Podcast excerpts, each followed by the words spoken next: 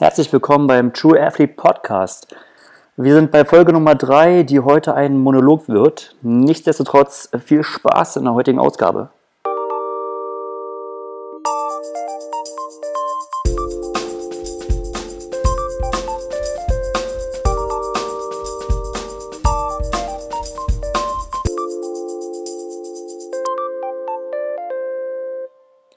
Der True Athlete Podcast heute mit Me, Myself and I. Ja, das Ganze wird ein äh, Monolog, weil diese Folge eigentlich eher zwischengeschoben ist. In der Pipeline bzw. in der Planung ist eigentlich ein Podcast, äh, ein Podcast zusammen mit Steffen Justus, auf den ich mich schon sehr, sehr freue, da wir dort so ein bisschen über den, oder ein bisschen, äh, hauptsächlich und vor allem über den Super League Triathlon äh, quatschen und fachsimpeln wollen. Und ich denke, äh, Steffen ist da der absolut richtige Kandidat dafür, da er schon ein alter Hase im Business ist, alle Athleten persönlich kennt äh, und einfach auch das gewiss, den gewissen Blick fürs Detail hat. Da freue ich mich schon sehr darauf. Dennoch denke ich mal, ist es wichtig, einen Blick auf Triathlon Deutschland zu werfen, denn es gab ja jetzt ein sehr wichtiges Ereignis und zwar den DTU-Leistungstest in Potsdam, den Olympiastützpunkt in Potsdam. Hierbei hat der Verband erstmals ähm, alle Athleten verpflichtend eingeladen, die international in ITU-Rennen starten wollen und hat hier getestet 800 Meter Schwimmen und 5 Kilometer Laufen auf der Bahn. Ja, dieser Test gehört neu zur ähm, Leistungssportstruktur und äh, wurde im Vorfeld auch heftig diskutiert. Man konnte hier in diesem Test ähm, sich für den Europacup bzw. Weltcup oder die World Triathlon Series qualifizieren. Mit der Weltcup bzw. WTS-Norm sind nach dem Test rausgegangen Laura Lindemann, Lasse Lües und Justus Nieschlag. Auf jeden Fall Glückwunsch an diese drei.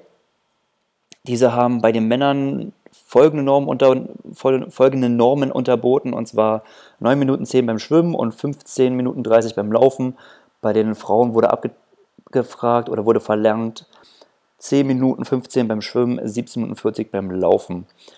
Ja, die genauen Zeiten, die kann man ja ähm, nachlesen auf der DTU-Seite. Wobei ich hier schon eigentlich ganz gerne die komplette Ergebnisliste gelesen hätte. Ich glaube, das wurde auch mehrfach, mehrfach eigentlich angefragt. Ähm, Hierbei kam ja die Begründung, dass äh, es sich hier nicht um einen offiziellen Wettkampf handelt, sondern um eine verbandsinterne Leistungsüberprüfung. Deswegen hat man nur die ersten drei Athleten, deren Ergebnisse öffentlich gemacht. Aber ich denke eigentlich, dass es viele gibt, die, die es einfach interessiert, welche Leistungen dort gezeigt wurden. Und ich denke, das hätte auch gut ins Gesamtbild gepasst. In einem Test, der eine offene und der einen offenen und transparenten Qualifikationsmodus repräsentieren soll, denke ich mal, wäre es eigentlich auch gut gewesen, wenn man eigentlich auch alle Ergebnisse nachlesen kann. Ähm, ja, außerdem haben fünf Männer die Europacup-Norm unterboten, sind damit berechtigt, im Europacup zu starten, ähm, was bei der, den Frauen leider keiner Athletin gelungen ist. Das heißt, Laura Lindemann ist zurzeit die einzige Athletin, die international starten darf. Und das Feld ist für internationale Rennen etwas ausgedünnt.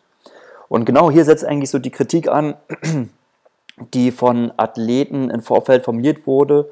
Und zwar eigentlich hauptsächlich von Athleten, die im Vorfeld äh, gesagt haben, sie können nicht starten, und zwar aufgrund von Verletzungen oder Krankheiten, die entweder gerade akut ähm, sind oder äh, vergangen sind, aber halt immer noch ähm, der Rückstand da ist, um äh, die auf jeden Fall einen Start verhindert haben. Äh, Hauptkritikpunkt eigentlich hierbei ist, dass der aufgrund des Fehlen bei diesem Testes die Saison eigentlich gleich vorbei ist, da wenn man im März nicht sich die internationale Startberechtigung holt, ähm, ja, mehr oder weniger die Saison zu Ende ist, bevor sie überhaupt angefangen hat. Der Verband setzt hier dagegen, dass es sehr wohl wieder Chancen gibt, sich für internationale Starts zu empfehlen. Und zwar äh, soll es die Möglichkeit geben, im Juni bei den ersten Bundesliga-Rennen sich für den Europacup zu empfehlen und ja, man im Prinzip dann wieder back in the game ist. Wobei es natürlich schon irgendwo ein Umweg ist, wenn ich mir vorstelle, man hat einen Weltcup-Athleten oder sogar äh, einen WTS-Athleten bzw. Athletin und man ist verletzt und kann den Test nicht mitmachen äh, und muss sich quasi äh, über die Qualifikationsmühle hocharbeiten äh, von der Bundesliga über Europacup, bis man dann letztendlich wieder beim Weltcup oder WTS gelandet ist. Kann natürlich schon sein, dass bis dahin eine komplette Saison vergangen ist und dass dies ein ziemlich langer Umweg ist und ähm, vielleicht sogar länger als notwendig. Wobei das hier natürlich irgendwo auch eine, ja, eine philosophische Frage ist, ähm, die, ich glaube, in, ähm, im Voraus kaum einer beantworten kann. Ist, verhindert diese neue Strategie die Entwicklung einer neuen Generation, weil sie einfach zu stark eingreift? Oder ist es einfach ähm, diese benötigte Härte, um wieder internationale Spitzenleistungen zu produzieren? Letztendlich ähm, denke ich mal, wird man einfach abwarten müssen, was die Zeit bringt. Und neben den ganzen, natürlich neben den ganzen äh, kleinen Details zum Test, wie man den verändern kann, äh, ob man den gerechter machen kann, ob man das anders ansetzt, es wird äh, natürlich auch bei, zum ersten Mal ist immer alles doppelt schwer. Ähm, das wird man alles noch irgendwie austarieren müssen. Aber ich denke mal einfach dazu, ist es meine eigene Meinung, äh, hier mal öffentlich kundzutun. Ich habe eigentlich ganz bewusst mit keinem anderen Athleten drüber oder, oder generell keiner anderen beteiligten Person drüber gesprochen, weil das einfach immer ein ja, recht sensibles Thema ist. Ähm, aber ich denke mal, ich kann ja hier meine eigene Meinung mal so als äh, Außenstehender ausbreiten, ähm, in der ich denke, oder ich bin generell eher für eine gewisse Offenheit und für eine gewisse individuelle, individuelle Freiheit. Ähm, daher eigentlich so mein Gedanke, wie wäre es denn eigentlich, wenn man die Starts beim Europacup für alle frei macht? Das heißt, ähm, jeder Athlet, der die finanzielle und auch organisatorische Eigeninitiative in die Hand nimmt, kann im Europacup starten und kann auch sich durch, natürlich durch gute Platzierungen Punkte sammeln, im Ranking aufsteigen und kann natürlich auch weiterhin in Eigeninitiative in die Weltcups kommen, Weltcup starten und sich dann ja, selbstständig hocharbeiten, bis er dann irgendwann äh, im WTS-Level angekommen ist. Oder halt nicht. Letztendlich, da ist jeder irgendwo sein einer Geschäftsmann.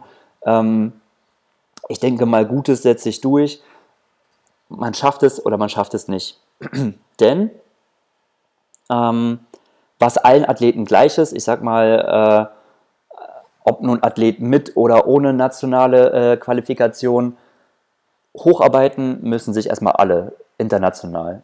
Also auch wenn man die nationale Qualifikation hat, äh, muss der Athlet sich vom Europacup über Weltcup hocharbeiten, bis er dann irgendwann in der, der WM-Serie ist.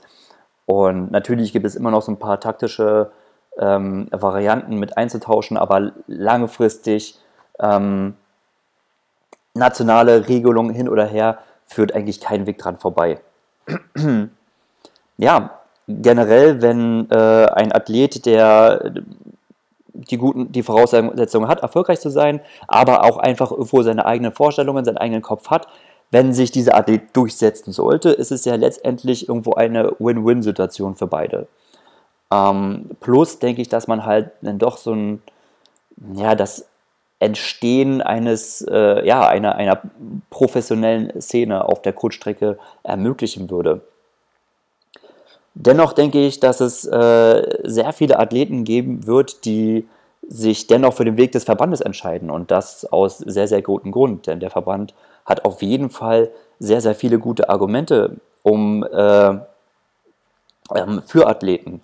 Zum Beispiel ähm, stellt der Athleten qualifizierte Trainer zur Seite. Er verfügt über gut äh, ausgestattete Stützpunkte. Ähm, er gibt dem Athleten finanzielle Unterstützung bei Trainingslager und Wettkämpfen. Sorgt für ärztliche Betreuung bzw. Physiotherapie. Also es gibt doch wirklich sehr, sehr viele äh, gute Gründe, die auch in Eigenregie nicht so einfach sind zu organisieren. Ich äh, spreche aus Erfahrung. Also er stellt dem Athleten sehr, sehr viel Hilfe bereit und hat in meinen Augen aber auch das komplette Recht, dann zu sagen, okay, ähm, du möchtest äh, von unseren Möglichkeiten mit profitieren. Ähm, dafür haben wir aber gewisse Mindestvoraussetzungen. Also du musst erstmal diese Mindestvoraussetzungen, diese Normen, die wir stellen, musst du erfüllen und letztendlich auch natürlich in Absprache auch irgendwo unsere Regeln befolgen. Denn letztendlich wollen ja beide, beide wollen ja irgendwo den maximalen Erfolg. Ja, in meinen Augen, denke ich, bringt das Ganze eine, eine gewisse Freiwilligkeit rein und damit ein viel positiveres und effektiveres Trainingsklima. Denn es ist einfach so meine Erfahrung, ähm, Athleten, die sich bewusst für eine Situation entschieden haben, denn eine Alternative würde es ja geben, nehmen diese viel, viel besser wahr und begreifen diese auch viel, viel besser als Chance. Beziehungsweise, wenn es Nachteile geben sollte, überall gibt es Vor- und Nachteile, werden diese aber, ja, treten die Nachteile eigentlich mehr in den Hintergrund und man hat eigentlich bewusst, man weiß, warum man den Weg gewählt hat. Man hat, man geht viel bewusster seinen, seinen Weg, den man gewählt hat. Und das kann eigentlich letztendlich für alle Beteiligten nur positiv sein. Wie gesagt, ähm, ein kleiner Gedanke von meiner Seite. Ich bin sehr gespannt, wie äh, es jetzt international weitergeht, äh, werde das auf jeden Fall weiter verfolgen und freue mich natürlich auf äh, kommende Podcasts mit Athleten, die natürlich dann jetzt international gestartet sind. Und am Sonntag geht es auch schon los. Frederik Funk startet beim Europacup auf Gran Canaria. Hierbei drücke ich auf jeden Fall alle Daumen. Und hierbei lohnt es sich eigentlich wirklich mal auf die Startliste zu schauen. Also der Frederik, der hat es hier wirklich mit einer massiven spanischen Armada zu tun. Und auch die Briten und Franzosen ja, haben viele, viele Athleten an der Startlinie. Also es ist wirklich beeindruckend zu sehen, wie jetzt einige Nationen zum Beginn des neuen olympischen Zykluses mächtig aufs Gaspedal drücken und ja, ordentlich Athleten ins Rennen schicken. Ähm, das war's mit dem heutigen Mini-Podcast.